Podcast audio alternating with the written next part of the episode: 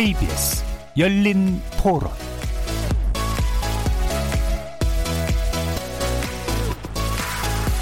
안녕하십니까. KBS 열린 토론 정준희입니다.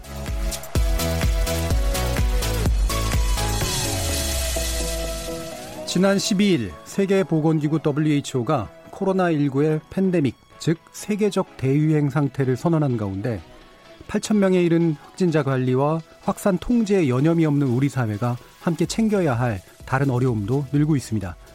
사회적 거리두기가 필수적인 코로나19는 우리의 일상을 멈춰 세웠고 그로 인해 많은 사람들이 생계와 일자리의 위기 또 돌봄의 고통을 겪고 있기 때문입니다. 그래서 오늘 KBS 열린 토론에서는 코로나19가 들춰낸 사회적 취약계층의 현실들을 짚어보는 시간을 세 분의 전문가와 함께 말씀 나눠보도록 하겠습니다.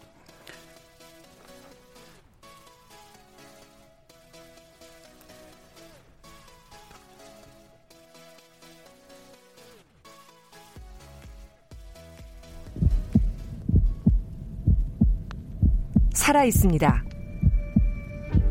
토론이 살아 있습니다. 살아있는 토론, KBS 열린 토론. 토론은 라디오가 진짜입니다. 진짜 토론, KBS 열린 토론. 자, KBS 열린 토론 오늘 함께 해주실 세 분의 전문가 소개하겠습니다. 먼저 하종강 성공회대 노동 아카데미 교수 나오셨습니다. 예, 안녕하세요. 자, 그리고 직장갑질 119의 박점규 운영위원 나오셨습니다. 반갑습니다.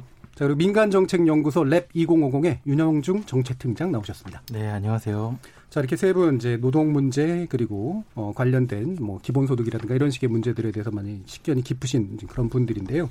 아, 일단 2부 순서에서는 이제 취약계층의 현실들을 짚어보는 그런 내용들이 이제 핵심이고요. 이제 2부에서는 아, 이 취약계층들에게 어떤 대책을 이제 마련할 것인가라고 하는 것들로 좀 더 연결시켜서 논의해 보도록 하겠습니다. 먼저 이제 이 취약계층이라고 그럴 때 이제 오해도 충분히 있을 것 같아요. 감염병에 잘 걸릴 분들을 취약계층이라고 부르는 거냐, 또는 감염병으로 인해서 생긴 사회적 상태로 인한 이제 취약계층을 얘기할 것이냐라는 부분에 대해서도 어 여러 가지 또 논의할 것들이 좀 많이 있을 것 같은데 어떤 재난 또 어떤 취약계층이 제일 문제인 것 같다라는 말씀을 먼저 세 분께 여쭙고 시작하도록 하겠습니다. 먼저 하종관 교수님. 예, 그 감염병으로부터 취약한 계층과 또 감염병으로 인해서 가장 피해를 입은 계층을 구분해서 보통 예. 얘기하기도 하는데 음. 저는 이 두 계층이 거의 정확히 일치한다고 봅니다. 예, 예. 그러니까 대개 이제 사망자들도 보면 음. 뭐 기저질환이 있는 고령자들이다 이렇게만 음. 표현하잖아요. 예. 그래서 건강상의 문제가 있는 것처럼 얘기하지만 음. 그분들이 공공의료로부터 가장 많이 이제 제외돼 있던 혜택을 받지 못했던 음. 사람들이라는 거죠. 그러니까 첫 번째 사망자도 보면 폐렴에 걸려 사망에 이를 때까지 한 번도 의료진의 진찰과 진료 치료가 없었고 20년 동안 폐쇄병도에 갇혀 있었는데 그 사실을 전혀 몰랐다가 사망한 다음에 우리가 그걸 알게 됐거든요. 예.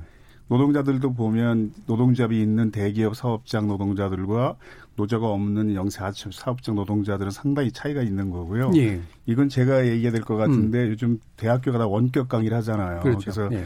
뭐 그 나이 많은 교수들이 음. 유튜, 유튜 버가 돼서 지금 뭐 그 제작하느라고 난리가 났다 그렇죠. 이 뉴스에 나오던데 예. 그 원격 강의를 하면요 예. 그 집에 무선 인터넷이 없는 학생들은 예. PC방에 가서 강의를 들어야 되고요. 예. 또 스마트폰으로 볼 수 있다고 하지만 그게 데이터가 굉장히 많이 들거든요. 그 동영상 강의가 네. 저는 굉장히 저화질로 그래서 제작을 음. 했어요. 동영상 음, 강의를 음, 음. 그리고 또 청각장애, 지각장애 있는 학생들은 거의 혜택을 볼 수 없습니다. 네. 그래서 저하고 몇 사람이 의논해 가지고 이번 동영상 강의를 최대한 말로 풀어서 음. 그 말하는 속도와 비슷하게 자막으로 나올 수 있도록 만들긴 했거든요. 아, 예, 예. 그러니까 대개 감염병으로 인해서 피해를 입는 계층이 그 병에 가장 취약한 계층이기도 한 거죠. 그렇습니다. 예. 이 감염병이 사람은 안 가리는 거긴 하지만 결국 이제 가리는 효과가 네, 나타나는 그게 거예요. 그래서 어떤 예. 사람이 바이러스는 평등한데 예. 인간이 불평등해서 생기는 문제다 이렇게 예. 표현하기도 했더라고요. 예, 그렇습니다. 윤영종 팀장님. 아, 저는 감염병 취약계층과 음. 경제적 피해 대상자를 좀 구분해서 예. 말씀을 좀 드리고 싶어요. 음. 일단 감염병 취약계층은 물론 이제 방금 화종관 선생님 말씀하신 여러분들도 있지만 저는 이제 청도 대남병원에서 예. 유독 많은 사망자 수가 발생했던 거 우리가 이제 장애인분들을 격리해서 음. 그 혹은 이제 질환이 있으신 분들을 격리해서 이제 그 생활하는 그런 아주 열악한 환경이 있었잖아요. 그분들에서 유독 많은 네. 사망자 비율이 나왔다는 점 그리고 최근에 이제 수도권에서 확진자가 이제 집단 감염 상태가 사태가 발생했었던 콜센터 같은 경우에도 그렇죠. 기존의 이제 노동 현장에서도 굉장히 열악한 현장 이제 밀집돼 있으면서도 노동의 여러 가지 지위라든지 노동의 그런 권리라든지 이런 여러 가지 측면에서도 굉장히 열악한 상황에 있었던 분들이었거든요. 그리고 저는 이제 어그 쿠팡맨의 이제 사망 사건에서도 굉장히 큰 충격을 받았는데 그분들도 물론 이제 쿠팡맨은 기존의 택배 노동자들과 좀 다른 고용의 지위 관계에 있지만 네. 그렇지만 그분들이 과연 지금의 상황에서 자신들의 목소리를 낼 수 있는 환경이었을까라는 음. 생각이 좀 들어요. 그래서 그런 분들 기존에도 굉장히 열악한 취약계층들이 이 감염병에도 같이 취약해지고 또 이제 노동 현장에도 같이 어려워지는 그런 측면이 있었던 반면에 네. 경제적인 이제 피해 대상자들은 사실 한국에서의 기존의 복지 대책이나 이제 재정 지출을 할 때 기존의 이제 기준 같은 게 기존의 소득 수준에 따라서 이제 네. 기준을 매기거든요. 근데 이, 이 대책들이 잘 맞지 않는 상황에 이른 것 같아요. 왜냐면은 음. 이 코로나로 인한 경제 피해는 기존의 소득, 작년 기준의 소득과는 좀 무관하고요. 오히려. 예. 업종이나 이 지금 사회적 거리두기에 따른 음. 피해 대상자들이 좀 다른 형태로 나타나기 때문에 기존의 피해와 기존의 이제 그런 국가는 좀 다른 양상으로 좀 나, 타나지 않는가라고 음. 생각을 합니다. 예, 이 취약계층인 건 참 폭넓게 있는데 아, 기존에 우리 사회가 가지고 있는 취약계층의 어떤 카테고리, 범주 안에서 포착될 수 없는 여러 현상들 네. 이게 또 부과되고 있다는 말씀이시잖아요. 그 부분도 아마 나중에 더 말씀드릴 수 있을 것 같고 박종규 의원께도 여쭙게요. 어, 얘기하다 보니까 예. 또 강조하는 지점이 다 다른 것 같은데 네. 저는 예. 어, 강조하는 지점이 어, 코로나에 감염이 됐거나 이런 분들은 사회적으로 어쨌든 보호되고 예. 도망하는 어떤 사회, 사회적으로 보호하는 어떤 그리고 관심도 갖게 되는 음. 그리고 보호하는 시설이나 의료 치료가 지금 구축돼 있잖아요 한국 예. 사회에서는 예. 그런데 어 2월부터 시작된 이 코로나로 인한 소득이 급격하게 줄어드는 그래서 음. 2월도 월급을 못 받고 3월 중순도 지금 월급을 못 받는 한 달 넘게 월급을 못 받아서 생계 자체가 거의 뭐 굉장히 위협에 처한 제보자들이 지금 직장갑질 119에 제보가 쏟아지고 있거든요. 네. 저희가 일주일에 코로나로부터 코로나 때문에 코로나를 핑계로 연차를 강요했거나 무급 휴가를 강요하거나 음. 해고시켰다는 제보가 376건이 들어왔어요. 지난주 일주일 동안. 네. 근데 이분들이 다 중소기업들이에요. 음. 월급 200만 원, 300만 원도 안 되는 월급 받고 있었는데 그게 끊긴, 끊긴 거죠. 다른 뭐 중산층 이상인 분들은 저축도 있고 보험도 있고 이런데 음. 이 코로나의 직격탄을 맞고 있는 이분들은 코로나 감염만큼 위험한 음. 생계의 위험 경계선에 서 있는 게 아닌가. 예. 저는 그래서 이분들에게 더 관심을 지금 보고 있습니다. 알겠습니다. 이 세 분 또 이렇게 지적해 주신 분이 조금 조금씩은 다르지만 또 이렇게 전반적으로 보면은 비슷하게 어떤 하나의 시각으로 또 볼 수 있는 면들이 분명히 있는 것 같은데 어, 박정규 운영위원께서도 지금 근무하시는 데가 콜센터하고 비슷한 환경은 혹시 아니세요? 어, 아닙니다. 다행히도. 네. 예. 그 노동 환경의 문제 이것도 아마 나중에 좀 짚어볼 수 있을 것 같습니다. 자, 그러면 일단 우리 정부가 이제 발표한 대책 부분 한번 좀 짚으면서 이야기를 이어가도록 할 텐데요. 일단 네 개 업종에 대해서 이제 6개월 한시적 지원을 발표했다라고 이제 나오고 있습니다. 이제 어제 내용이죠. 일단 거기에 대해서 우리가 이해를 하고 넘어가면서 이제 좀 구체적인 쟁점으로 들어가야 될 것 같아요. 그 내용에 대해서 하종강 교수님께 좀 소개 좀 부탁드리겠습니다. 예, 저보고 소개하라는 건 저보 정부 역할을 이번 잠깐 맡으라는 건데 제가 예. 악역을 맡아보겠습니다. 예. 뭐 고용 유지 지원금이라는 게 뭔지 이해해야 되는데요. 음. 경영 악화 등으로 고용 조정이 불가피하게 된 사업주가 직원들을 해고하지 않고 휴업이나 휴직 등 고용 유지 조치를 실시하면 이제 휴업 수당이나 휴직 수당을 지불하게 되는데 그게 평소에는 그 비용의 3분의 2를 정부가 지원합니다. 그랬는데 정부가 발표한 것처럼 그 특별 고용 지원 업종으로 지정이 되면 이번에 네 개 업종에 대해서 지정했잖아요. 여행업, 관광 숙박업, 관광 운송업, 공연업비인데 이렇게 지정이 되면 그 지정하는 지원하는 금액이 10분의 9, 90%까지 지원할 수 있게 되고요. 예. 상한 금액도 좀 늘어나고 음. 기간도 늘어나는데 에, 그 건강보험료에 대한 미부과 및 체납 처분도 좀 유예되고요. 뭐 자녀 학자금 융자도 하고 이런 조치들이 있다는 게 고용유지 지원금 제도입니다. 그러니까 해고하지 않고 고용을 유지하면 네. 휴업수당이나 이제 휴무 휴직 수당을 지불해야 되잖아요. 예, 고용주가 그 음. 비용을 음. 정부가 지원한다는 거죠. 예. 예. 그래서 원래 고용주에게 이제 맡겨져 있던 의무를 이제 정부가 일단 일시적으로 대신 해 주겠다 예. 정도의 이제 의미로 해석이 되는데 이 부분에서 이렇게 눈빛을 보시니까 불만이 좀 있으신 것 같은데 그건 이제 두 분이 예. 얘기할 예. 거고 저는 이제 그죠? 설명을 예. 하는 역할을 맡았고요. 두 분께서 이제 평가를 좀 들어보고 나중에 또 다시 한번 예, 교수님께도 또 얘기를 들어봐도 괜찮을 것 같습니다. 일단 윤영중 팀장님이 보시기에 요와 같은 조치 물론 이제 뭐 아쉬운 부분도 분명히 있고 한계도 되게 많을 텐데요. 이게 어떤 의미로 좀 이해가 되는지 또 평가도 좀 부탁드릴게요.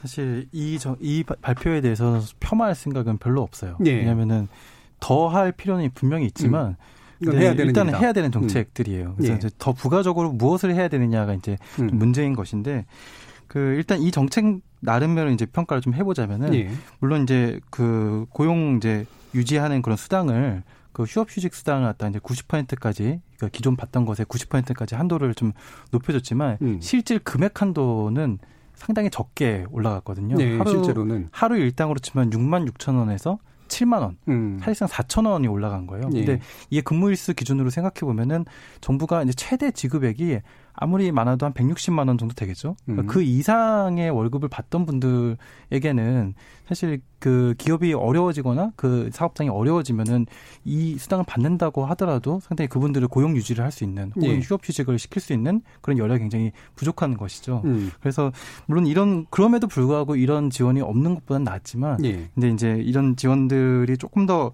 그 현장에서 어떤 식으로 받아들여지는지 음. 이제 세밀한 모니터링을 좀 해볼 필요가 있다고 보고요. 예. 또 이제 업종도 이것보다는 좀 더 확대될 필요가 있지 않을까. 음. 사실 지금 소상공인들이라고 얘기할 수 있는 업종들이 요, 여기에만 포함되지는 않잖아요. 우리가 가장 쉽게 찾아볼 수 있는 그런 업종도 사실 요식업, 음식점들이잖아요. 예. 예 그런 부분들도 좀 빠져 있고 그래서 좀 더 그 정책이 좀 확대가 필요하지 않을까라는 예. 생각입니다. 일단 뭐 여행업 유지에 이제 급한 불을 끄는 정책으로서의 의미가 있긴 있지만 확실히 이제 이건 뭐 이후에 더 나와야 될 것들을 이제 아주 최소한도로 보여준 것에 불과하다 이제라고 이해할 수 있을 것 같은데요. 어, 박종규 운영위원도 어떤 말씀 좀 해주시죠. 음, 제가 세 번째 니까 저는 예. 좀더 세게 얘기하면 예, 예. 태풍이 몰아치고 왔는데, 있는데 음. 비닐우산 나눠주고 있는 수준이다 음, 지금. 음. 저는 이렇게 이 내용을 봤습니다. 예.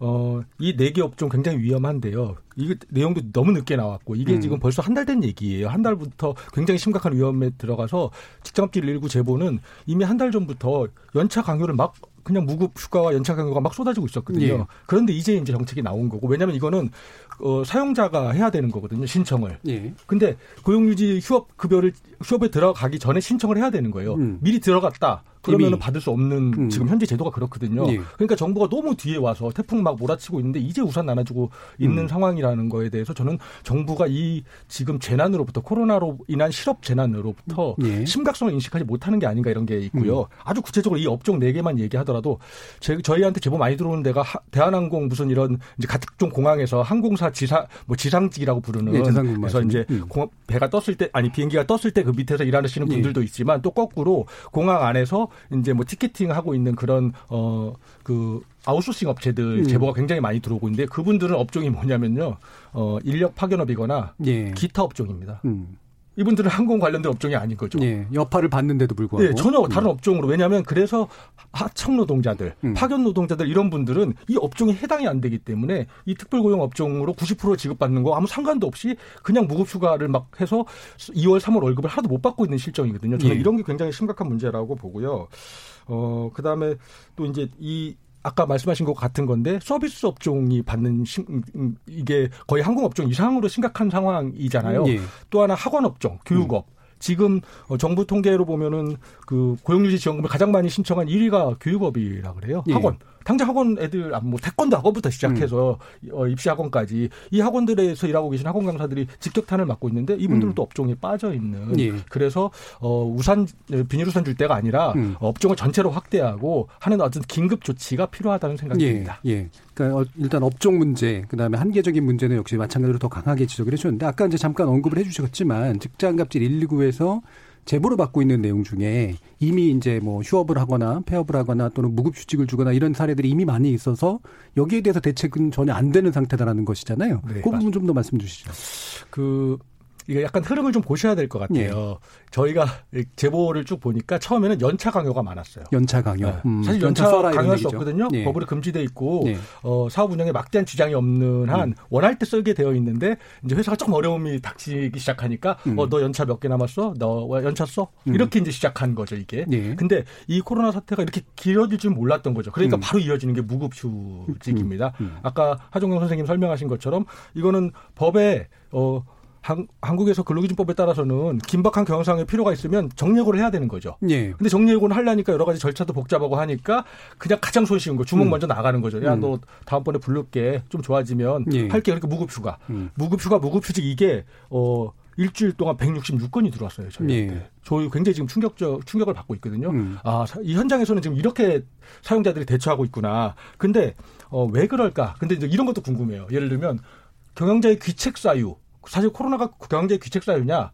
사실은 이제 근로관계에 있는 분들 을 이제 해, 해, 뭐 이렇게 무급휴가를 주려고 할 때는 예. 아니 그러니까 이제 휴업을 하려고 할 때는 그분의 귀책 사유, 음. 그 근로자가 무슨 큰 잘못을 했다거나 노동자가 이랬을 때 귀책 사유가 아니라 음. 회사 경영이 열어졌다 그러, 그렇게 휴업을 했을 때는 근로기준법에 46조에 휴업수당을 주도록 되어 있거든요. 평균 예. 임금의 70%를. 예. 근데 일단 법을 모르는 경우가 많습니다. 음. 이 법을 모르니까 그냥 일단 무급휴직을 하고 보는 것도 있는데 예. 그래서 예를 들면 서울에 있는 세종호텔 같은 경우에 이제 이게 코로나가 막 닥치니까 공고문을 떡하니 붙였어요. 음. 어, 3월, 4월에 어, 무급 휴가 휴직에 들어갑니다 이렇게. 예. 근데 이게 이제 밖으로 알려지고 하니까 어 유급으로 바꾼 거죠. 유급 수업으로. 음, 음. 큰 회사들도 사실은 뭐 알고 했는지 모르겠는지 전 잘 모르겠습니다만 어 막 공고를 붙여서 사실 근로기준법 위반 행위가 굉장히 많은데요. 저는 그거보다 더 사실 주목하고 있는 건 못된 일, 못된 것. 예. 약간 이제 어 크게 어렵지 않은데 음, 악의적으로 아, 하는 것. 예, 악의적인 음. 거죠. 잘 음. 걸렸다 그래서 음. 마음에 안 드는 직원들에게 네, 네. 무급휴가 시키고 특히 예를 들면 이랬다 그래 이런다 그래요. 그 비행기를 한 대를 이제 띄우지 않습니까? 예. 띄우는데 어 뭐 ticketing부터 boarding 그 다음에 관제사 관제탑하고 연락해야죠. 법무부하고 연락해야 하는 어떤 직원이 한 명 있는데 한 4년 5년 되신 분들 이분이 이제 대한항공의 그 외주 업체예요. 어, 예. 파견 업 업 일하시는 분들인데 1년, 2년, 3년 된 친구들은 전부 해고했고요. 음. 왜냐면 이분들은 둘이 있어야 비행기 한 대를 띄운다는 거예요. 근데 4년 넘으면 혼자 있으면 한 대를 띄울 수 있대요. 예. 그러니까 이분들은 어, 이분들은 휴가 휴직을 뭐야 해고를 시키고 나머지 분들은 금만 가지고 운영을 하는 거죠. 예. 그러니까 일이 얼마나 힘들겠어요. 근데 이분들은 뭐, 어, 아까 말씀드린 고용유지 지원금도 신청할 수가 없어요. 왜냐하면 인위적 구조조정이 없어야 되거든요. 근데 이미 사람들 많이 잘랐어요. 예. 이렇게 현실에서는 어, 벌어지고 있는 음. 게 굉장히 심각하다. 예. 요약해서 말씀드리면 음. 지금 어, 노동조합이 없거나 음. 어, 소규모인 회사들은 거의 재난 수준으로 예. 지금 쫓겨나거나 무급휴직으로 월 급을 못 받고 있는 상황이고 이거에 대한 대책이 마련되고 있지 않다라는 말씀을 예. 드리고 싶습니다. 저는 이렇게 정리해서 아마 다른 두 분의 말씀을 또 여쭤야 될 것 같은데 일단은 어, 그 고, 그 고용주나 사업주 자체도 어려움을 겪는 경우 그다음에 몰라가지고 또는 뭐 악의적이진 않지만 약간 악용하는 경우 악의적으로 이렇게 악용하는 경우 그래서 그것으로 가장 많은 피해를 보는 사람들이 있는 경우 이렇게 좀 범주들이 좀 있잖아요. 이거를 좀 우리가 단순한 지원 대책으로 그럼 이렇게 이해할 수 없다면 이걸 어떻게 좀 이렇게 이른바 가르마를 타준다 그러잖아요. 어떻게 사태를 좀 정리를 해줘야 문제의 어떤 해결들이 가능할까요? 하정근 교수님. 그러니까 원래 연차 휴가를 강요하는 예. 것도 법으로는 불법이거든요. 불법이고, 예. 그리고 무, 무급휴직은 더 음. 불법이죠. 음. 근데 지금 문제는 그렇게 강요했을 때 거부하기 어려운 사회 분위기가 그렇죠. 있다는 거예요. 네네. 그러니까 지금 이 방송에서도 노동자의 음. 권리를 이야기하면 음. 듣는 사람 중에서는 나라 전체가 어려운데 그렇죠. 국난을 네. 노동자도 고통 분담에 극복해야 되지 않느냐. 예. 이렇게 쉽게 생각할 수 있거든요. 근데 음. 절대로 그렇지 않다는 거죠. 음. 그리고 지금 보면은 휴직을 하거나 이제 휴업을 하는 사람들에 대해서만 많이 또 문제시하고 있잖아요. 예. 물론 법률적으로 회사가 예방 차원에서 휴업했을 때에는 근로기준법상의 휴업수당 지불 사유에 해당된다고 봐요. 음. 그런데 확진자가 발생해서 폐쇄됐을 경우에는 근로기준법상의 휴업수당 지불 사유가 없다는 게 또 정부의 입장인 거잖아요. 예, 예. 뭐 그럴 경우에는 정부의 지원을 기업이 요청해서 노동자에게 무급휴직을 줄 수 있도록 돼 있는데 이렇게 요구할 수 있는 분위기가 아니라는 거죠. 음. 그러니까 법률적으로 보장된 권리가 침해당할 때에는 예. 그걸 당당히 주장했을 때 더 큰 피해가 예상되니까 울며 거짓말대로 그 회사의 부당한 요구를 수용할 수밖에 없는 예. 사회 분위기가 있다는 거죠. 예. 그래서 그걸 회사가 악용하면 안 된다. 음. 엄격히 규제하고 처벌해야 돼요. 음. 그러니까 지금 뭐 규제를 한다는 것이 마치 기업의 자유로운 활동 억압하는 것처럼 자꾸 보는데 이런 규제는 좀 심각하게 해야 됩니다. 예. 다른 예. 기업과의에도 비교해서 예를 들어서 호주 같은 경우에는 그 워커버란 제도가 있는데 정규직과 비정규직, 대기업, 소기업 간에 이렇게 차별이 생기면요. 그 기업 존립 자체가 불가능할 정도의 그 처벌을 하거든요. 예. 그 호주 교포가 쓴 글을 최근에 보니까 나는 호주의 비정규직 노동자이다. 이렇게 시작하는 글이었어요. 그런데 이런 설명을 하면서 뒤에 마지막에 호주에서 악덕 사업주는 더 이상 버틸 수가 없다. 음. 최소한 노동자들이 이런 신뢰를 줄 수 있을 만큼의 규제는 해야 된다는 거죠. 예. 그리고 놓치고 있는 게 뭐냐 하면 휴직이나 휴업하는 사람들의 고통에 주목할 때 계속 일하는 사람들의 고통이 소리될 수가 있습니다. 예. 지금 공항 얘기 많이 하셨지만 면세점에 이제 가보셨으니까 되게 아실 텐데 예. 그 어느 면세점 직원 얘기를 들어봤더니 지금 딱 두 명이 근무한다는 거예요. 그 음. 그 매장에서 데스크에 한 명, 매장에 한 명. 화장실 갈 시간도 없어요. 예.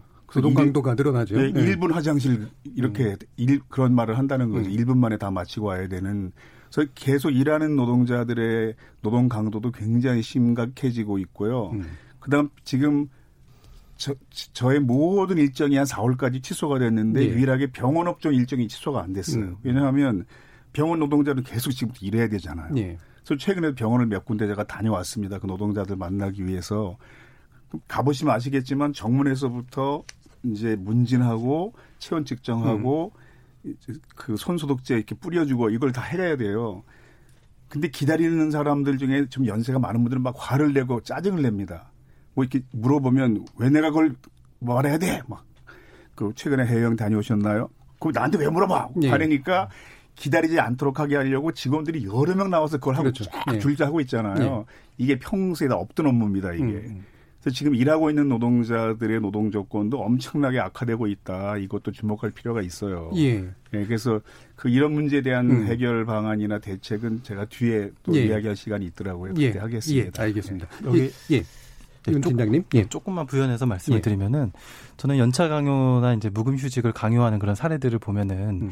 이게 우리 사회가 재난을 통해서 민낯이 드러난다라는 생각이 들어요. 네. 사실 지금 그 한국 사회가 또 괜찮은 측면에서 진면목이 드러난 거는 지금 방역 역량이잖아요. 그렇죠. 한국의 의료 음. 보건 의료 체계에서 음. 상당히 좋은 방역 역량을 갖고 있다는 게 드러났는데 그것도 얘기 나왔으니까 얘기인데 그 분야 노동자의 네. 엄청난 초과 노동을 그렇죠. 동원하는 네. 것이 가능한 시스템에서 이게 이루어진 네. 일이거든요. 네. 네, 알겠습니다. 근데 이제 거기에서 조금 이제 저는 이제 안 좋은 측면을 말씀드리자면은 한국의 이 근로기준법 위반 이 실태와 사례들은 그 너무나 이렇게 두 분이 이 얘기를 워낙 그동안 우리 사회에서 많이 했지만 너무나 이제 일상화돼 있 잖아요. 근데 네. 이게 사실상 그 일상적인 권력 관계에서 노사 간의 힘의 불균형이 너무 심각하기 때문에 발생하는 문제들인데 이게 평소에는 그렇게 문제처럼 보이지 않다가 이런 재난 상황일 때 가장 약한 고리부터 끊어지는 거죠. 네. 그래서 저는 어떻게 보면은 이 재난이 우리에게 주는 시그널, 이 신호를 잘 캐치해야 되지 않을까라는 음. 생각이에요. 재난은 모두에게 그 똑같은 피해를 주는 것처럼 보이지만 재난이 주는 피해는 결코 평등하지 않거든요. 그래서 예.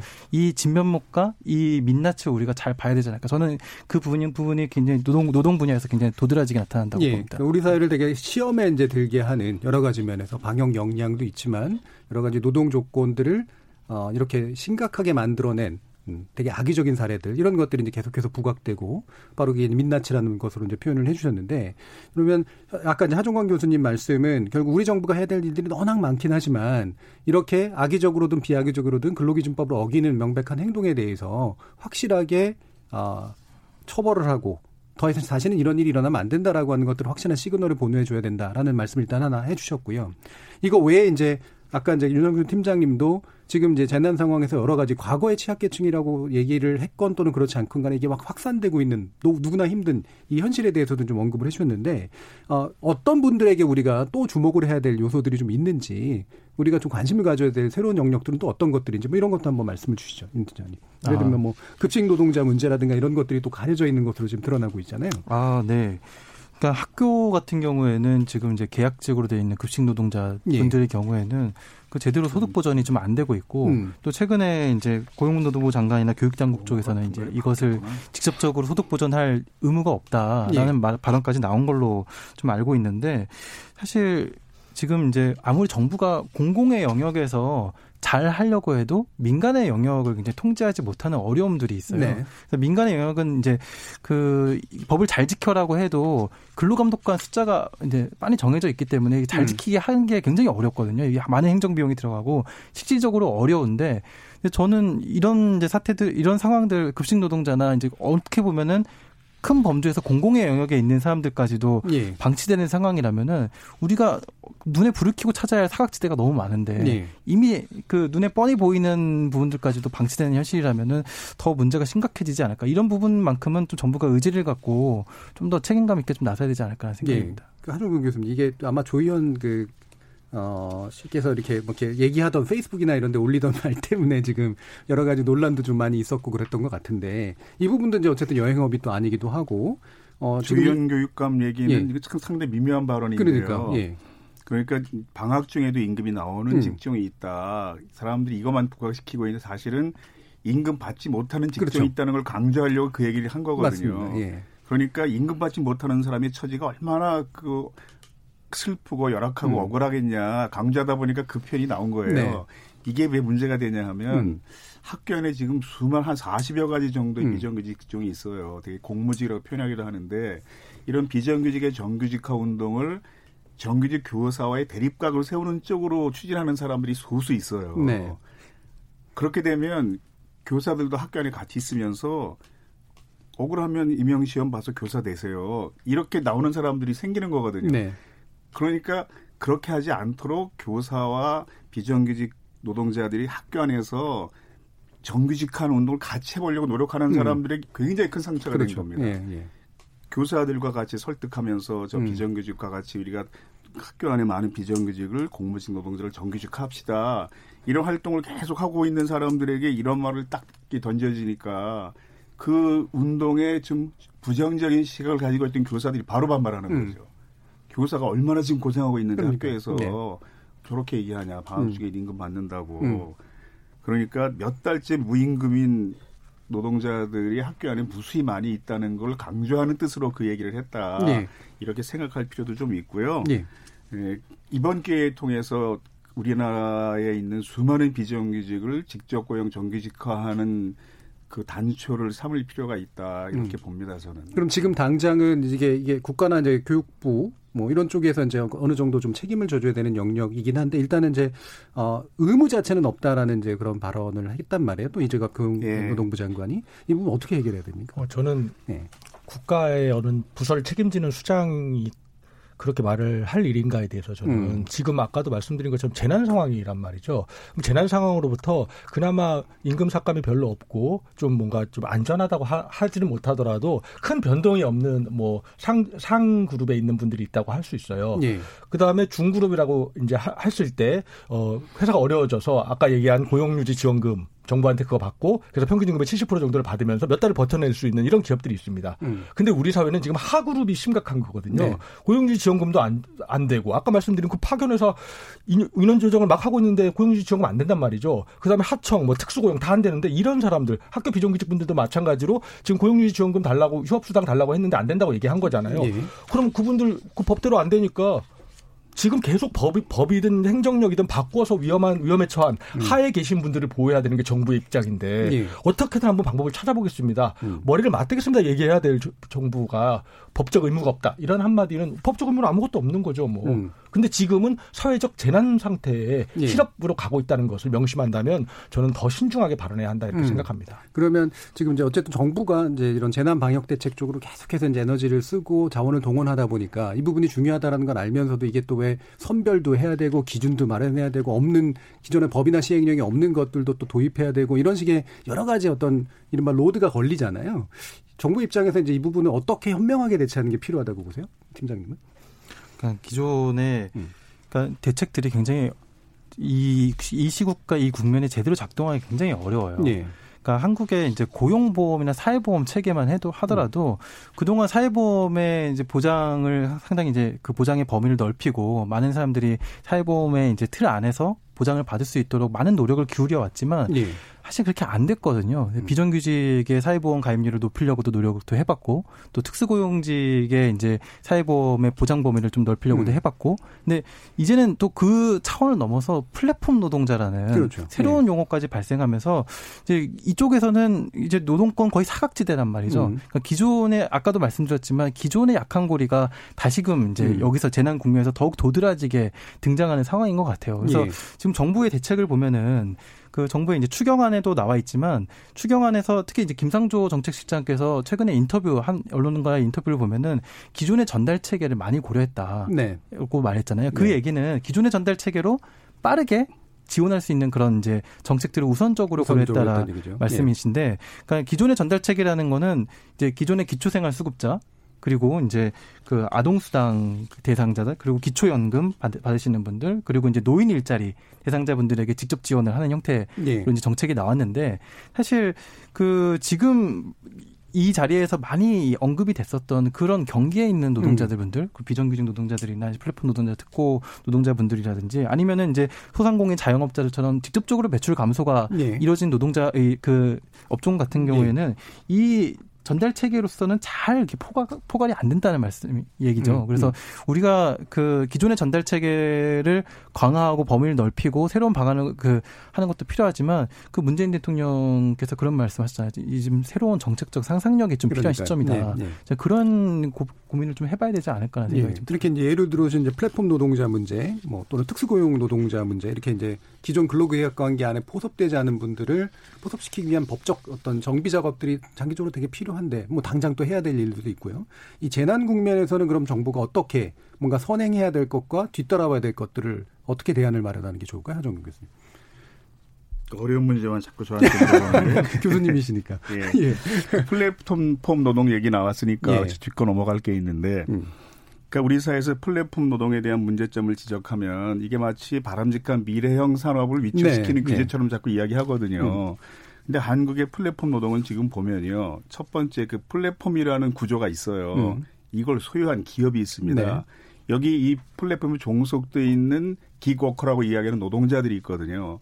그래서 한국의 플랫폼 산업은 지금까지는 기존에 존재하던 노동을 훨씬 열악한 조건에서 노동 비용을 지불하지 않으면서 할 수 있는 방식으로 개발된 것이지 네. 이게 미래형 선진 산업이 아직 아닙니다. 음. 그래서 플랫폼 노동을 문제시할 때 그런 시각을 가질 필요가 있고요. 네. 지금 학교 비정규직 문제를 우리가 중요하게 이야기했지만 사실 이 노동자들은 아예 법적으로 노동자에 포함되지 않기 때문에 학교 비정규직보다 더 열악한 상황에 있는 사람도 굉장히 많거든요. 네. 그래서 플랫폼 노동을 지금 법적으로 보완해야 한다 이런 말씀을 이제 하셨는데 음. 미국 같은 경우에 많이 알려지, 알려졌지만 캘리포니아주가 작년에 AB5 법안을 통과시켰잖아요. 네. 그래서 우버 같은 노동자들을 자영업자로 분리하지 못하도록 음. 또 프랑스 최고법원도 바로 얼마 전에 프랑스의 대표적인 그 우버 노동자를 노동자로 간주하는 그, 자, 그 이, 자영업자로 분리하는 허구다 이렇게까지 설명하면서 이런 법안을 정비했거든요. 네. 근데 전형적인 자본주의 사회 시장 경제 국가인 미국 사회가 그렇게 한 이유는 기업이 정당한 노동 비용을 부담하지 않으면 이게 더 큰 사회적 비용이 발생해서 결국 시민의 세금으로 부담하게 된다는 거죠. 네. 그리고 유럽에서 이런 규제를 하는 이유는 조금 다른데요. 지금 예를 들어서 유럽 대표, 아, EU 대표들이 유럽연합 대표 한국에 와 있으면서 계속 문재인 정부에게 국제노동기구 협약을 비준하라고 요구했습니다. 근데 왜 외국 정부가 한국 정부에게 국제노동기구 협약을 비준하라고 요구할까? 네. 한국 노동자 인권을 존중해서 결코 아니거든요. 그렇죠. 네. 자기 나라 기업들은 다 음. 원칙을 지키고 노동자의 건강과 안전을 보호하면서 기업을 운영하고 있는데 한국 기업이 이걸 하지 않으면 공정한 경쟁이 아니라고 보는, 네. 보는 겁니다. 그래서 뭐라고까지 표현하냐면 한국 기업이 그렇게 노동자 안전 보건의 국제 기준을 준수하지 않으면 그건 당신들이 자유시장 질서를 교란시키는 행위다. 지구 공복제, 공복제 약속을 위반하는 행위다. 이렇게까지 표현하거든요. 네. 그러니까 자본주의 사회에서 기업이 정당한 노동 비용을 지출하고 노동자들의 안전과 보건을 최소한으로 유지하는 것은 이게 결코 비용이 아니라 음. 더큰 사회적 비용을 감소시킬 수 있는 당연한 의무고요. 예. 그렇게 해야 또 경제가 국가 경제도 올바로 성장할 수 있는 것이고요. 음. 연구에 따르면 산업 안전에 대한 투자는 비용 대비 40배 정도의 경영사 이익을 볼 수 있다. 이런 연구도 상당히 많이 있거든요. 네. 그러니까 이런 것을 규제다, 비용이다 이렇게 볼 게 아니라는 거죠. 그래서 단순히 사약자의 권리를 보호해야 한다, 취약계층을 보호해야 한다 이 측면을 볼 게 아니라 그게 취약계층이 아닌 상위에 속하는 여러 당신에게도 유익한 거다 이게. 음. 노동자를 보호하는 것이 기업에도 유익한 거다 이런 시각을 가질 필요가 예. 있습니다. 예. 그러니까 우리가 이제 기존의 이제 근로기준법 체계로 만들어진 이 어떤 자본주의에 대응하는 이제 노동자를 보호하기 위한 법령도 부족한 상태였는데 게다가 새로 이제 만들어지는 이 경제 환경에서 이제 기존의 범주로 포괄할 수 없는 여러 가지 노동의 형태들을 또 이렇게 보호하기 위한 이제 새로운 대안도 사실 아직은 좀 부족한 상태고 그게 이제 바로 이 재난 국면에서 명확히 터져나오고 있는 그런 모습인 것 같거든요. 아까 그 박, 박준규 운영님께서 이제 콜센터 아, 콜센터 문제하고 연관해서 또 말씀도 주셨습니다만 이렇게 이 노동 인권의 사각지대라고 할까요? 이런 것들을 어떤 부분들로 또 좀 더 조명을 하거나 또는 우리가 어, 그, 그것이 발생되는, 이 지속적으로 발생되고 있는 원인 같은 거, 이런 것들은 뭐라고 좀 생각을 하시나요? 어, 그 저희가 예. 그 상담사 콜센터 그 집단 감염 사태가 터지자마자 예. 어 긴급 설문조사를 했습니다. 음. 이틀간 11일, 12일 이틀간 긴급 설문조사를 했는데 1,565명의 상담사, 현직 상담사들이 응답을 해주셨어요. 그 결과 보고 제가 사, 실 상당히 충격을 예. 받았는데 예. 왜냐하면 사실 상담사분들이 노조에 가입해 계시거나 자기 목소리를 내시는 분들이 거의 없잖아요. 지금 음. 정부 통계로 뭐 11만 명 정도 된다고 하는데 그보다 훨씬 많은 것으로 저희는 예상하고 있는데 그리고 사실 정부가 해야 할 일, 예를 들면 정부의 모든 기관들도 다 정부에 전화하면 다 이분들이 받잖아요. 예. 이분들 업무가 다 도급 업무라는 거죠.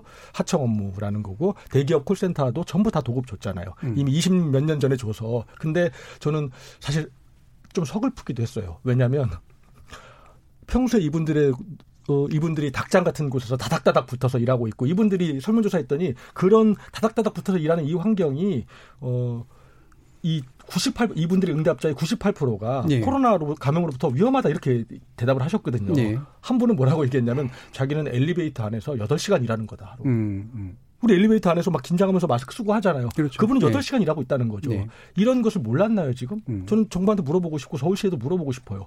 지금까지 문제 제기했는데 아무 말 안 하다가 이분들 감염되면 이제 온 국민 다 감염될 것 같으니까 이제서야 막 나서고 허둥지둥 되는 모습이 거꾸로 이제라도 알았으면 다행이다. 네. 감염은 어, 계급을 차별하지 않는구나. 음. 라고 해서 저는 거꾸로 서글픈 생각이 들었는데 네. 이런 분들이 우리 사회에 정말 많, 많이 있다는 것. 그렇게 해서 어, 이분들이 자기 환경에 예를 들면 자기가 이 헤드셋 쓰고 있다가 딴 사람이 와서 그것도 쓴단 말이죠. 음. 또 소독솜을 안 날아준다는 게 거의 뭐 90% 가까이 이거 소독솜을 안 날아준다는 거예요. 예.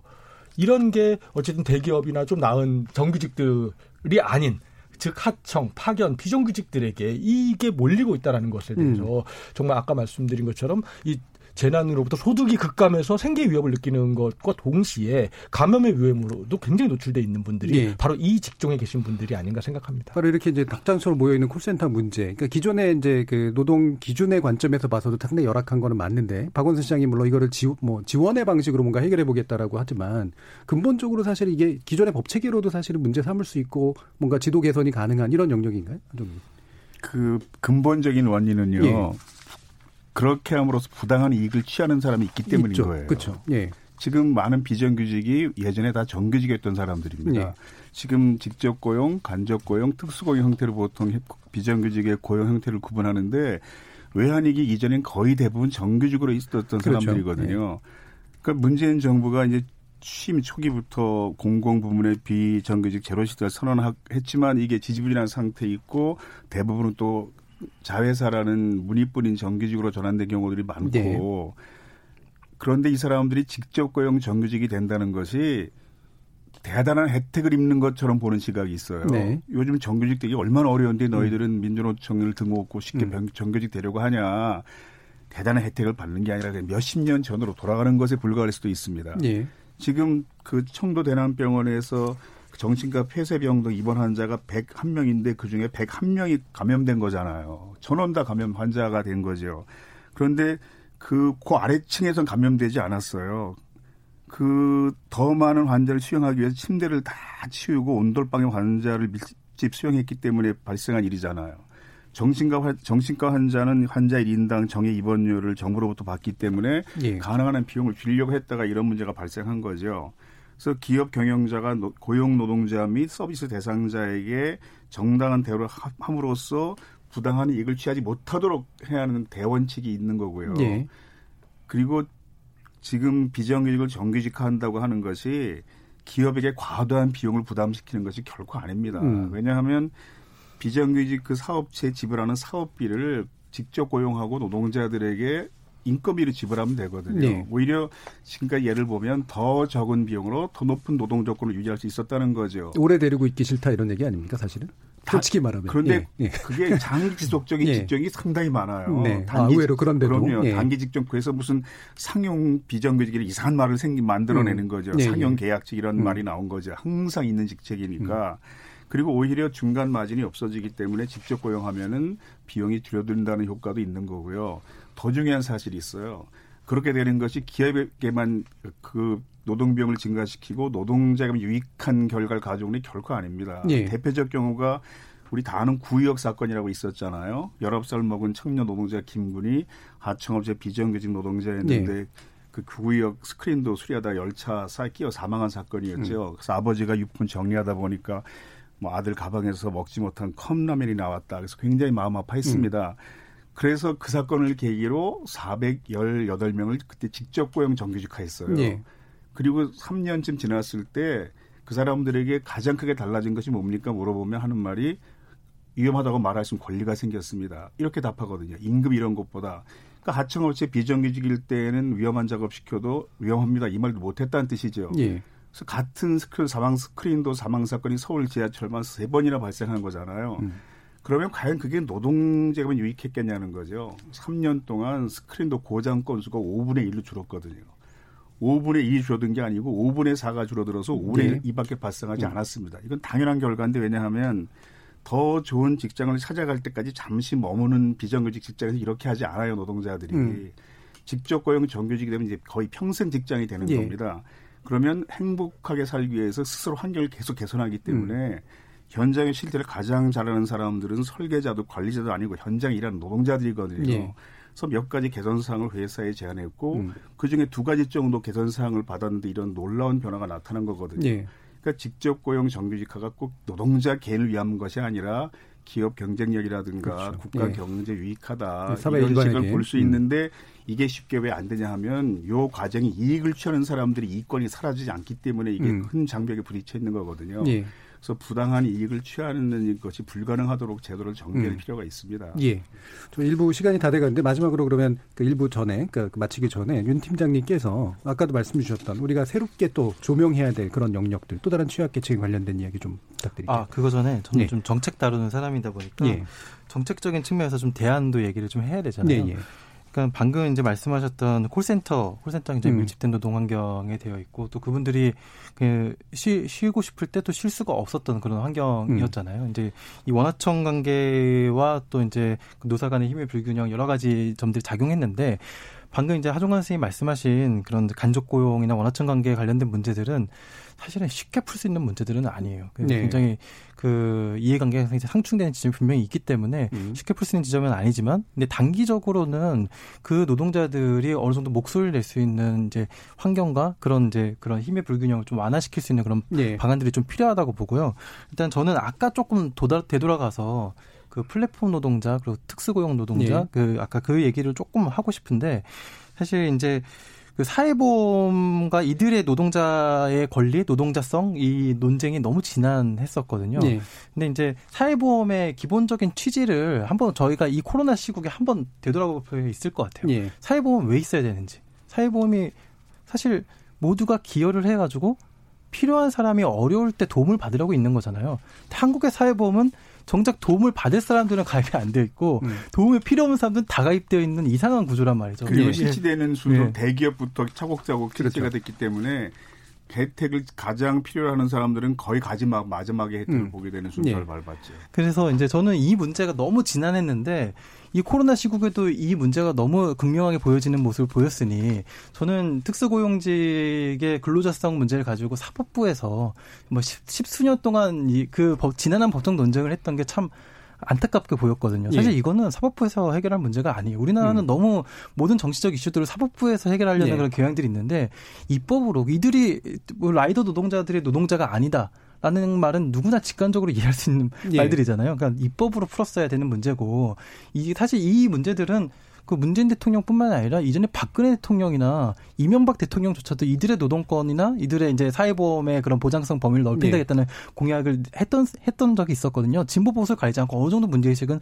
공유하고 있었단 말이죠. 근데 그런 공약들이 다 판판이 깨지고 있고 안 지켜지고 있거든요. 예. 그런 부분들은 이번 재난의 계기로 다시 되짚어, 되짚어 봐야 되지 않을까. 예. 그리고 이제 사회보험 측면에서도 이게 한 번에 사회보험 보장범위를 넓히기 쉽지 않은데 해외 사례를 보면은 소득보험이라고 해가지고 예. 소득의 일부를 이제 보험료로 납입한 다음에 좀 더 보장 범위를 넓히게 하는 새로운 대안들이 강구가 되고 있어요. 프랑스나 알겠습니다. 이제 그런 것도 우리가 전향적으로 생각해야 될 때가 예. 아닌가 생각합니다. 이게 이제 뭐 재난 시기에 이제 드러난 이 취약계층의 문제를 우리가 오늘 조명하고 있습니다만 말씀들처럼 사실은 근본적인 문제들이 있는 거고 이게 뭐 입법적 대안이든 뭐든 간에 소홀히 했기 때문에 생기는 그런 문제들에 대해서 많은 이야기들이 좀 있었는데요.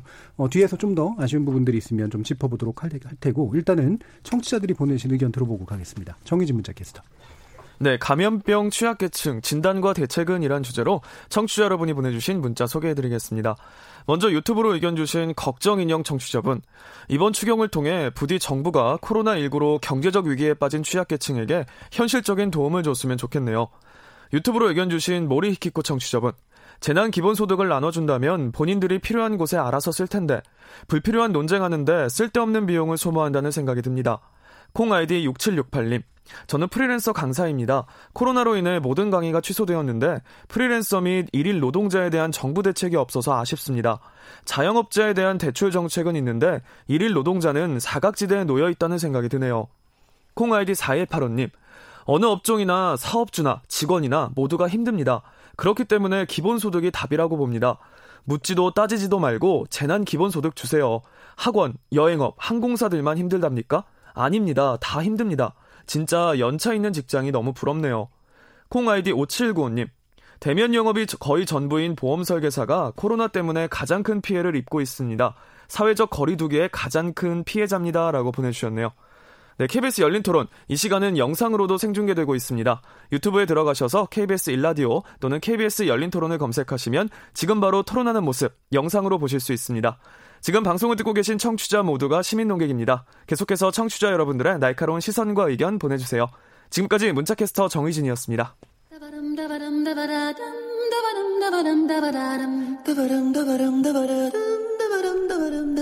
여러분은 지금 청취자와 함께 만들어가는 고품격 시사방송 KBS 열린 토론을 듣고 계십니다.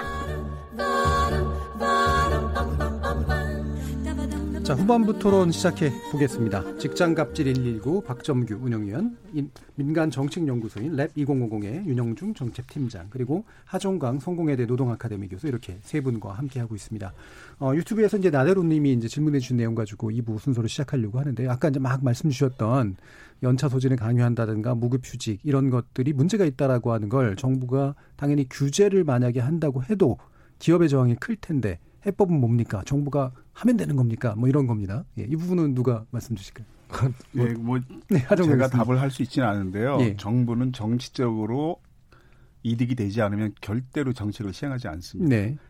그러니까 기업을 강력히 규제하는 정부에게 많은 표를 주는 상황이 돼야만 그렇죠. 정부가 예. 그 정책을 취하거든요. 음. 근데 한국은 대개 기업이 노동자를 탄압했다고 욕하는 시민이 별로 없어요. 오히려 음. 노동자들을 욕하는 경우가 많죠. 그래서 정부가 이런 강력한 정책을 시행하려면 일단 시민의 정서가 노동자의 권리가 보호되는 것을 굉장히 긍정적으로 볼 수 있도록 바뀌어야 돼요. 네. 그건 여러 가지 교육과 언론의 문제가 또 상당히 많이 있고요.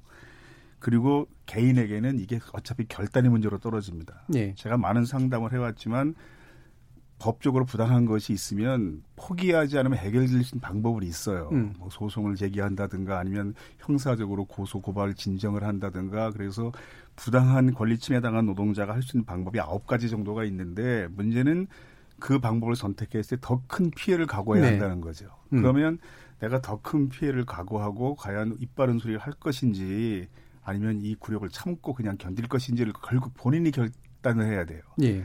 그런데 다행히 노동조합이 만들어지면요. 그 역할을 노동자의 방패로서 수행해 줄 수 있거든요. 예. 물론 한국의 절반 가까이 되는 어용노조는 그를 하고 있지 않지만 그래서 노동조합을 만들어서 집단적으로 대응하는 것이 필요하다 이런 원, 원칙적인 말씀밖에 사실 저는 드릴 수가 없는 상황이긴 합니다. 예, 뭐 두분 얘기 또 들어. 상당히 뭐 중요한 부분이죠. 말 그대로 기업에게 강력한 어떤 칼을 쓸 수 있는 정부를 지지해라 이런 거잖아요. 그러면 보면 예. 그것에 대응하는 사람이 있고 그냥 예. 그걸 받아들이는 사람이 있어요. 음. 그 굴욕을 참고. 음. 칸 사업장에서 똑같은 조건이 적용됐을 때에도 왜 어떤 사람들은 그것에 대해서 저항하고 더 큰 피해를 각오하면서도 그렇지 않은 사람이 있을까? 음. 이건 저항하는 사람도 굉장히 궁금해하거든요. 그렇죠. 왜 나는 항상 그렇게 앞장서는 사람이 될까? 음. 음. 어떤 연구를 보니까 그런 유전인자가 좀 있답니다. 그래서 그걸 불평등에 예. 부하, 저항하는 예. 정의감의 유전인자라고 음. 명명한 학자들이 음. 있는데 이게 네이처에 실렸던 논문이에요. 예. 그래서 그냥 그런 유전인자가 남보다 좀 강한 사람이다. 음. 음. 이렇게 생각하라고 제가 위로할 때도 있거든요. 예, 예. 이렇게 노동자들이 또 개인으로서는 또 저항하기가 상당히 어려우니까 함께 저항할 수 있는 틀이 또 필요한 거고요. 네. 그죠? 예.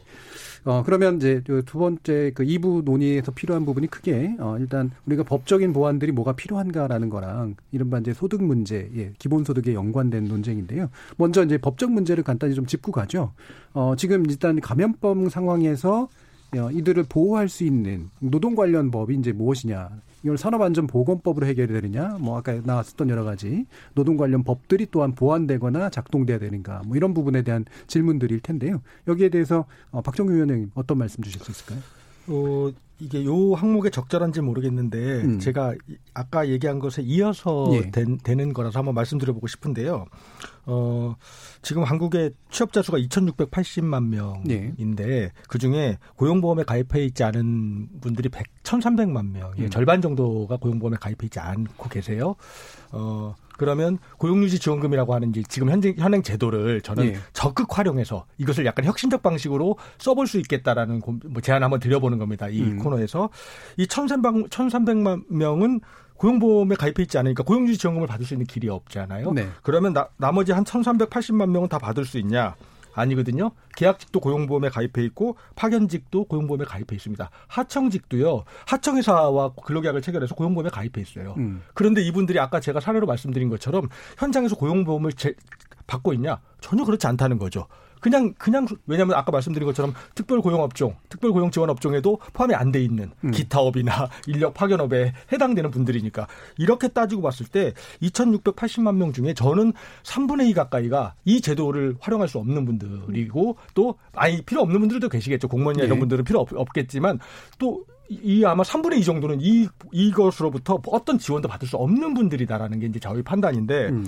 저는 사실은 좀 쉽게 말씀드리면 고통을 같이 분담하자는 겁니다. 음. 회사도 분담하고 정부도 역할을 하고 그리고 노동자도 하는 거예요. 예를 들면 200만 원을 저희가 바, 받고 있었다고 하, 했을 때 그 휴업 수당이 70%잖아요. 예. 그러면 140만 원이에요. 그러면 노동자 입장에서는 60만 원을 손해 보는 거잖아요. 대신 어쨌든 일은 안 하는 거겠죠. 휴업이니까. 근데 회사 입장에서는 그러면 140만 원을 내야 되는데 특별 고용 지원 업종 되면 90%를 지원해 주니까 126만 원을 정부가 줘요. 그러면 사장님은 14만 원만 지, 하면 돼요. 일 같이 했던 몇 년 동안 가, 일했던 직원 그 14만 원 때문에 쫓아내면 되겠습니까? 그리고 특별 고용 지원 업종이 아니라면 35만 원 정도 내 본인이 이제 지불해야 되는데 사실은 지금 위기에 처한 소득이 감소한 모든 산업을 특별 고용 업종으로 지정하면 90%다 예. 받잖아요. 예. 그러면 서비스 업종에 뭐 한 명 데리고 있었던 사장님도 어 본인 본인도 벌이가 줄지만 이 어려운 시기를 같이 고통 분담해서 나가자. 그러면 어 정부가 200만 원 내가 줬는데 정부가 126만 원 지원해 주니까 내가 14만 원 정도는 왜 그동안 또 벌어온 것도 있으니까 그렇게 분담해 가자. 대신 너도 월급이 좀 깎였으니까 이 다른 데 가지 말고 이거 잘 이겨내자. 이렇게 만약에 제도를 지금 논의해서 정부가 이걸 지원한다. 근데 예. 그러면 사용, 사업주가 신청하게 되어 있는 것을 노동자가 신청할 수 있도록 만들면 음. 예를 들면 제가 되게 바라, 바랐던 간절한 것 중에 하나가 뭐였냐면요. 이 정부의 공약인데요. 임금을 떼었어요. 정부가 먼저 주고 그 다음에 사업주로부터 사업주로부터 징수하면 된다. 어, 라고 하는 법을 그 공약을 내놓고 지금 시행 안 하고 있어요. 예. 노동자 입장에서는 어디 가서 얘기할 데가 없단 말이죠. 예. 어, 야, 그 법에 있는데 안 지켜 막 싸우라고 해도 아까 그런 DNA 계신 분들은 좀 싸울지 모르겠는데 예. 보통은 그냥 정말 눈물겹게 눈물 흘리고 쫓겨나는 거죠. 예. 이런 위기에 있는 이 노동자들에게 어, 저는 이거를 이, 이 특별한 대책, 획기적인 대책이라고 봐요. 이분들에게 직접 지원하게 해서 나 제가 학원 강사로 일했는데 근로계약 예. 안책으로 프리랜서로 일했어요. 그랬는데 2월 3월 일 못해서 제 소득이 이만큼 감소했어요. 예. 이랬을 경우에 정부가 이 기금을 지원할 수 있도록 하고 그다음에 회사한테 청구할 수 있는 게 있는지 그건 나중에 확인하면 되는 거죠. 예. 이 이것을 조금 더 발전시키면 저는 예를 들면 어 노동소득 소득 보전금이다. 노동소득 노동하 노동으로 일하던 사람이 200만 원 벌었는데 지금 못 벌고 있다 그러면 이것을 보존해주는 예. 어떤 논의들로 이어질 수 있지 않겠냐. 예. 지금 가장 중요한 건 고용유지 지원금을 2,600만 명에게 적용될 수 있도록 정부가 대책을 만드는 것. 예. 그것 가장 쉬운 방법 중에 하나는 이 해당자가 직접 신청할 수 있도록 만드는 것. 예. 그리고 정부가 우선 지원하라는 것. 이런 정도를 제가 긴급 제안으로 드릴 수 있을 것 예. 같습니다. 예. 갑자기 긴급 제안을 해주셔가지고 그럼 한번 평가해 주시죠. 서정환 교수님. 아, 그건 이제 기존의 예. 시스템을 활용하는 거니까 예. 비용 대비 효율이 굉장히 높은 좋은 방법이라 할수 음. 있고요. 음. 이따가 재난 기본소득 때도 이야기 예. 나오겠지만 기존의 고용보험 시스템을 활용하자 이런 김기식 씨 주장도 또 있었잖아요. 예. 그 마음만 먹으면 충분히 가능한 바람직한 음. 정책이라고 봅니다. 음. 그런데 아까 이런 노동자 안전이나 건강 문제에 대한 대책에 대한 답변으로 그 얘기 그 얘기를 하신 거라서 예. 예. 혹시 이제 그 얘기가 빠질까봐 음. 제가 음. 말씀드리면 그 산업안전보건법을 개정하자는 운동을 우리가 작년에 열심히 했잖아요. 예. 그래서 김영균 사건이 계기가 됐었죠. 음. 그랬는데 그때 경제신문들의 사설을 중에 어떤 제목이 있었냐 하면 산업 국제주의자가 공장 다 문 닫게 할 건가 음. 이런 사설 제목이 있었어요. 네. 이런 많은 저항이 있었고 정부 내에서도 기업체 입장을 대변하는 부처들의 영향력이 상당히 강했기 때문에 김영균법이라고 통과가 됐지만 사실 김영균이나 구의역 김근이 담당했던 업무는 그 개정된 법에조차 포함되지 않았다는 네. 거잖아요. 네. 김용규 없는 김용근법 이렇게 그렇죠. 얘기했죠. 예. 그런데 이게 똑같이 이제 노동시간 52시간제에서도 나타나고 있는데 음. 요 얘기 안 나올까봐 제가 이제 하는 건데요. 지금 사실 52시간제라는 표현 자체가 문제가 있습니다. 상한제인데. 한국이 예. 40시간제 된 지가 15년 음. 참여정부 2004년 때부터였잖아요. 그래서 조일 근무자가 된 건데 굳이 52시간이라는 표현을 사용하고 싶으면 주 최대 노동 52시간제라고 표현해야 되고 우리는 40시간제인 사회이거든요. 예. 정부가 마스크 제조와 그 손 소독제 제조업체에 대해서 52시간을 프로, 이제 초과하는 특별 연장 노동을 허용해 줬어요. 수십 개 사업 중 음. 2월 중순까지만 해도 이건 사실 쉽게 허물 수 있는 규정은 아닙니다. 네. 왜냐하면 업무가 그, 그때도 경제신문에 어떤 사설들이 실려 기사가 실렸냐 하면 마스크 주문 폭주하는데 기업은 주 52시간제 발목 잡혀 있다. 이런 기사들이 굉장히 많았거든요. 이게 이제 기업의 입장을 대변하는 거고 정부가 그런 영향을 받을 수밖에 없는 거죠. 그래서 특별 노동을 많이 특별 연장 노동을 허용했는데 그런 경우에는 임시직을 더 채용하는 게 바람직한 정책입니다. 네. 그게 국가 경제도 유익하고요. 물론 기업은 기존 노동자에게 초과 노동을 시키는 것이 좀 더 수월하죠. 음. 임시직 채용하면 교육도 해야 되고 인선호 관리가 또 업무가 따르니까 그, 그 정도 부담은 정부가 아, 기업이 담당해줘야 우리 국가 경제도 원활하게 굴러간다 이렇게 볼 필요가 있습니다. 알겠습니다. 이 부분도 참 사실은 또 따로 시간 마련해서 짚어야 될 정도로 굉장히 중요한 부분인데 지난번에 어, 휴면금법에 대해 다루긴 했었습니다만 확실히 이제 또 신경 써야 될 부분이 굉장히 많은 것 같습니다. 어, 지금 윤영중 정책팀장님이 오늘 이제 재난 기본소득 또는 국민 기본소득제에 대해서 말씀해 주시려고 또 굉장히 많은 걸 준비해 오셨는데 시간이 또 많지는 않네요. 네. 일단 또 민간 싱크탱크 랩 2050에서 상당히 오랜 기간 또 준비해 오셨잖아요. 그 부분에 네. 대한 소개 좀 부탁드릴게요. 아 저희 연구소에서 이제 지난해 10월달에 음. 국민 기본 소득제라는 이제 정책 제안을 발표를 했었었는데요. 이제 그 이제 기본 소득은 뭐고 국민 기본 소득은 뭐냐 네. 뭐 이런 식의 아마 의문이 있으실 것 음. 같아요. 음. 근데 이제 기본 소득은 하나의 거대한 패러다임이라면은 네. 이제 국민 기본 소득제는 이제 저희가 이제 낸 하나의 구체적인 이제 네. 기본소득의 정신과 음. 방안을 담아서 이제 낸 구체적인 정책입니다. 이제 음. 이 정책을 낸 이유는 그러니까 가장 핵심적인 한마디만 말씀드리자면은 기본소득 논의에서 저희는 이제 재정 어떤 돈으로 기본소득을 줄 것인가. 재원 마련. 예 재원 마련. 그 음. 부분이 좀 충분치 않 충분치 않은 그런 이제 네. 느낌이었고 그 부분을 좀 채운다면은 보다 생산적으로 기본소득 음. 논의가 이루어질 수 있지 않을까라는 음. 생각을 좀 하고 있었습니다. 근데 네. 저희 예상도 어느 정도 좀 맞았는지 상당히 이제 뭐 그 이제 많은 언론에서도 좀 주목을 하셨었고 뭐 열린 토론에서는 다뤄주지는 네. 않으셨지만 네. 그래서 한번 더 다루겠습니다. 네. 네. 그래서 그 저희가 이제 기본소득 이런 이제 시도를 한 거는 기본소득이 여러 많은 비판들을 받고 있어요. 네. 그리고 저 또한 이제 기본소득이 뭐 미래 사회를 대처하는 유일무이한 수단이라고 주장하진 당연히 않고요. 예. 다만 이제 여러 장점과 단점들을 투로 고민해서 그 우리 사회가 처한 문제들을 좀 개선할 수 있는 상당히 유효한 수단으로서 기본소득이 상당히 이제 예. 그 괜찮은 수단이 될 수 있는데 음. 그런 이제 비판과 오해들을 충분히 풀 수 있을 만큼 이제 논의가 좀 되지 않았다는 것이죠. 그래서 예. 그 부분을 좀 풀기 위해서 이런 좀 구체적인 정책을 좀 낸 것이고요. 그래서 이제 저희 제, 제가 사실은 재난 기본소득이라는 명칭을 처음 썼어요. 음. 예. 한 언론사 칼럼을 통해서 이제 재난 기본소득이라는 명칭을 처음 썼는데 음. 제가 아, 김경수 도지사나 쓰기 전에 그 이재용 씨가 처음 네, 아니군요. 그 네. 이재용 대표는 이제 제가 쓴 칼럼을 이제 네. 공유하면서 네. 이제 청와대 청원 올리고 음. 그러면서 시작을 했, 시작이 됐는데 저는 이 이후의 논의를 좀 바라보면서 굉장히 좀 복잡한 심경이었어요. 왜냐하면 예. 제가 또 이제 강하게 어 이게 내가 저작권이 있다 막 이런 주장도 강하게 하지 않았을 뿐더러 그러니까 그런 주장을 하기에도 굉장히 복잡한 심경이었던 게 그러니까 저는 보편적 기본소득을 얘기를 하면서 예. 굉장히 예. 조심스럽게 이 재난의 상황에 더 우선순위로 논의돼야 할 것이 많기 때문에 굉장히 음. 조심스럽게 그래도 요것도 한번 이 재난 대책에 맞게 설계를 할 수 있을까 한번 고려해 보자라는 음. 차원에서 보편적 기본소득을 제안을 했는데 음. 그 이후에 많은 이제 그 정치인분들이나 지자체장분들이 얘기한 그 재난 기본소득이라는 이름으로 이제 제안한 정책들은 사실은 기본소득 정책이 아닌, 아닌 것들이 예. 상당수 긴급 지원에 가까운 예, 예. 선별적인 음. 긴급 지원에 가까운 음. 정책들이 음. 상당수 있었고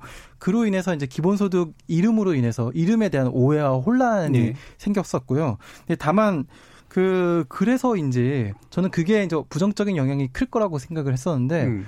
나름의 또 긍정적인 영향들이 있더라고요. 사실 음. 지금처럼 재난 기본소득이라는 그 이름이 막 화두가 되고 그리고 이제 그 정부도 좀 더 적극적으로 재정 정책을 써야 된다라는 이제 그런 심각성을 인지하기 시작하고 했었던 예. 게 만약에 제가 첫 칼럼에 재난 기본소득을 검토해 보자라고 쓰지 않고 재난 수당이나 재난 소득을 검토해 보자라고 썼으면 음. 과연 이렇게 됐을까라는 생각이 들죠. 기본소득이라는 이름 덕분에 그 새롭게 열리게 된 국면도 분명히 있는 것 같아요. 그래서 예. 근데 또 반면에 기본소득이기 때문에 또 심각하게 정책을 아주 구체화하는 차원에서는 다시 또 벽에 부딪힌다는 또 한계가 있는 거죠. 그래서 부담이 있죠. 예, 예. 나름 긍정적인 측면과 부정적인 음. 측면이 두루 있게 되는 그런 상황에 직면하게 된것 예. 같아요. 네. 그러면 그 약간은 좀 더 아마 추가 설명이 좀 필요할 것 같아서 시간이 부족하긴 하지만 좀 더 설명 부탁드릴게요. 그러니까 우리가 보편적으로 경제 환경이 바뀌거나 경제 구조가 바뀌기 때문에 얘기되는 보편적 기본소득 개념하고 그다음에 지금 재난 시기에 이제 긴급하게 지원되는 생활비 지원이라든가 또는 소비를 촉진하기 위해서 필요한 어떤 투자금, 일명 헬리콥터 머니라고 부르는 거 하고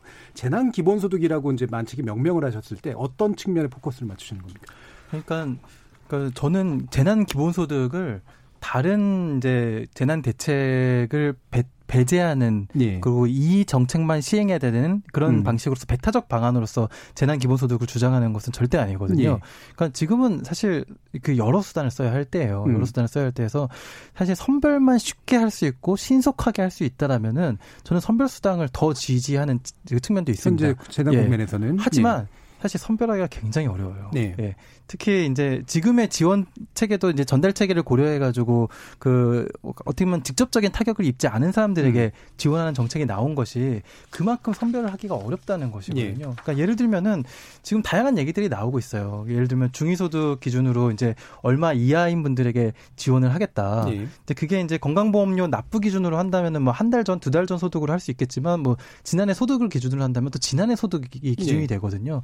그래서 그 시차가 좀 안 맞을 수 있는 그런 우려도 있고요. 또 음. 중위소득 기준으로 한다 그러면은 주민 이게 지자체 차원에서 일부 대상에 한정돼서 했을 경우에는 그래도 감당할 수준이 되지만 전국적인 차원에서 하게 된다면은 전국의 주민센터가 그거 신청받고 그거 선별하고 나중에 예. 그거 감사하고 그러느라고 시간이 엄청나게 걸리고 음. 또 실제 지급하기까지 시간도 상당히 걸리거든요. 그래서 저는 정말 제대로 선별하기가 어렵다라는 차원에서 이제 그 좀 보편적으로 지급하되 하지만 하지만 이제 그런 지급할 만한 돈이 어딨냐라는 얘기가 나올 수 있잖아요. 예. 근데 저는 이제 기본소득에 대한 좀 많은 오해 중에 하나가 기본소득 그냥 주는 정책이라고 생각을 하세요. 음. 기본소득은 그냥 주는 정책이 아니라 어디선가 걷어서 주는 정책이거든요. 예. 근데 거두려면은 당연히 세제 개편을 해야 되는 것이. 예. 여러 세제 개편들의 방안들이 다양한 기본소득 연구자들 사이에서 나오고 있는데 저는 개인적으로 기존의 소득세 와 기존의 이제 조금 우리의 세제 중에서도 조금 이제 역진적이라고 말할 수 있는 세제, 예. 역진적이라는 예. 표현들은 고소득자가 오히려 많은 감면을 받는 그런 세제를 예. 의미하거든요. 예. 그래서 그런 세제들을 좀 누진적으로 만들어서 그 기본소득을 지급하자라는 이제 음. 얘기를 좀 하고 있었어요. 그게 예.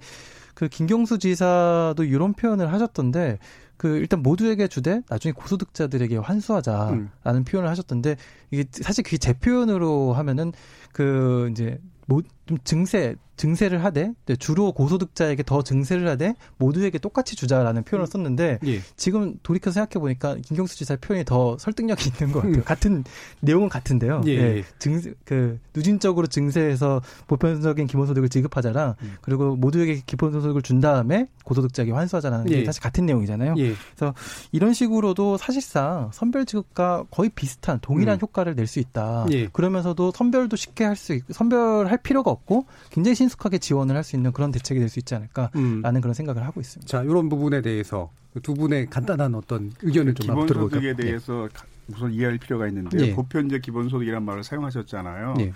그게 무슨 얘기냐 하면 이제 되게 4차 산업혁명 이야기할 때 자동화가 도입되면서 대량 실업이 발생할 것이다 이런 우려를 많이 합니다. 예. 근데 사실 지금까지 역대 산업혁명이 일자리 총량을 줄이지는 않았어요. 음. 그런데 4차 산업혁명 초기에 자동화 도입되면 대량 실업 발생 가능 상당히 많거든요. 예.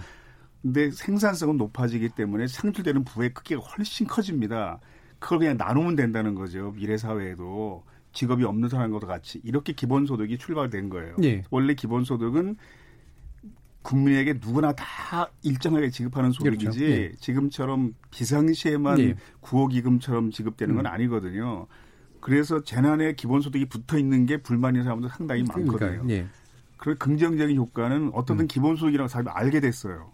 기본소득 이야기 나오기 한 3일 뒤엔가 여론조사가 있었는데 거의 찬성 반대가 40%에서 오차 범위 내에서 접근했더라고요. 예. 반대가 약간 많았지만 근데 한국사의 기본소득에 대한 개념을 국민들이 이렇게 이야기된 거라고는 전 상상하지 못했거든요. 음, 음. 마치 무상급식이 2, 3년 만에 갑자기 이루어진 것처럼 아 이게 기본소득이 되든 안 되든 이번 기회에 인식이 음. 됐다는 긍정적인 효과가 상당히 있고요. 예. 보면 재난기본소득 자체를 반대하는 사람은 음. 없더라고요. 음. 다만 일률적으로 줄 거냐, 네. 보편적으로 줄 거냐, 선별해 줄 거냐 예. 이게 쟁점인데 사실 선별하는 게 물리적 시간적으로 불가능합니다 지금. 예. 지금 경제적으로 코로나 19 때문에 어려워진 지표가 하나도 안 나왔어요, 아직까지. 네. 지금 상황은 3, 4월 지난 다음 한 두세 달 뒤에 나올 거거든요. 그때 이걸 선별하기 시작하면 이미 시간적으로 많이 시기를 네. 놓치는 네. 거고요. 김경수 지사가 한 이야기 중에 저는 사람들이 쉽게 이해할 수 있는 비유가 그 아동 수당을 지급할 때 소득상위 10%에게 들어간 추가 비용이 월 90만 원 정도인데 그걸 주지 않으려고 하다 보면 고소득층을 가려내는데 행정 비용이 연 2천억 정도 네. 든다. 그러니까 비용 대비 효율도 일률적으로 지불하고 이렇게 구분하지 않는 게 예. 현실적으로 가능한 아니다라는 예. 거죠. 예. 예. 시간이 얼마 안 남아서 한 3, 40초 정도 들어야 될 것 같은데. 어, 저는 예. 뭐 10초만 말씀드리면 예. 어, 저는 방금 말씀하신 취지에 굉장히 음. 공감하고요. 어 근데 이제 요건 논의 과정이 좀 필요하잖아요. 음. 근데 제가 아까 말씀드린 노동소득 보전, 즉 음. 일자리 이 를 고용지 지원금이라고 하는 음. 이것을 획기적으로 바꾸는 방법은 훨씬 더 행정적으로 기존 것을 이용하는 것이기 때문에 네. 일단 지금의 가장 위기 음. 생계의 쓰나미 일자리의 쓰나미가 몰려오는 데는 음. 이런 정, 긴급 처방 먼저 하고 음. 그리고 이어서 바로 이어서 이런 소득이 이런 음. 어, 재난 기본 소득 논의하는 게 좋을 것 같습니다. 네, 아까 특별 자는 다시 한번 강조해 주셨습니다. 네. 자, 마지막으로 팀장님 음, 이 부분에 대해서 정부에게 좀 얘기하고 싶으신 부분. 네.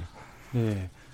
그 그레고리 맨큐라고 예. 굉장히 유명한 이제 경제학자죠. 사실 음. 교과서 저자로 굉장히 유명한 저, 그, 그 경제학자인데 이분은 상당히 보수적인 경제학자 음. 분이세요. 근데 이제 그 어저께 본인 블로그에 지금은 재정에 대한 걱정을 할 때가 아니다. 음. 그 지금 적극적으로 사실 재정을 정책을 써야 할 시기인데 자기는 지금 전 국민에게 전 미국인에게 천 달러씩 일단 지급하는 게 예. 그것의 좋은 출발이라고 생각한다라고 표현을 했어요. 출발 시작이라는 거죠. 근데 이제 전 미국인에게 천 달러라고 하면은 이제 한 100만 원 이상 되는 돈이잖아요. 그러니까 지금 그 이전에 그 예, 재난을 맞추셔야 됩니다. 네. 예, 거기까지만 듣고 제가 다음 기회에 다시 한번 예, 모시도록 하겠습니다. KBS 열린 토론 오늘 감염병 취약계층 진단과 대책에 대한 주제로 전문가와 함께 토론했는데요. 오늘 함께 해 주신 윤영중 팀장님, 하종강 교수님 그리고 박준규 운영위원님 모두 감사드립니다. 감사합니다. 고맙습니다. 네, 고맙습니다. 저는 내일 저녁 7시 20분에 다시 찾아뵙겠습니다. 지금까지 KBS 열린 토론 정준이었습니다.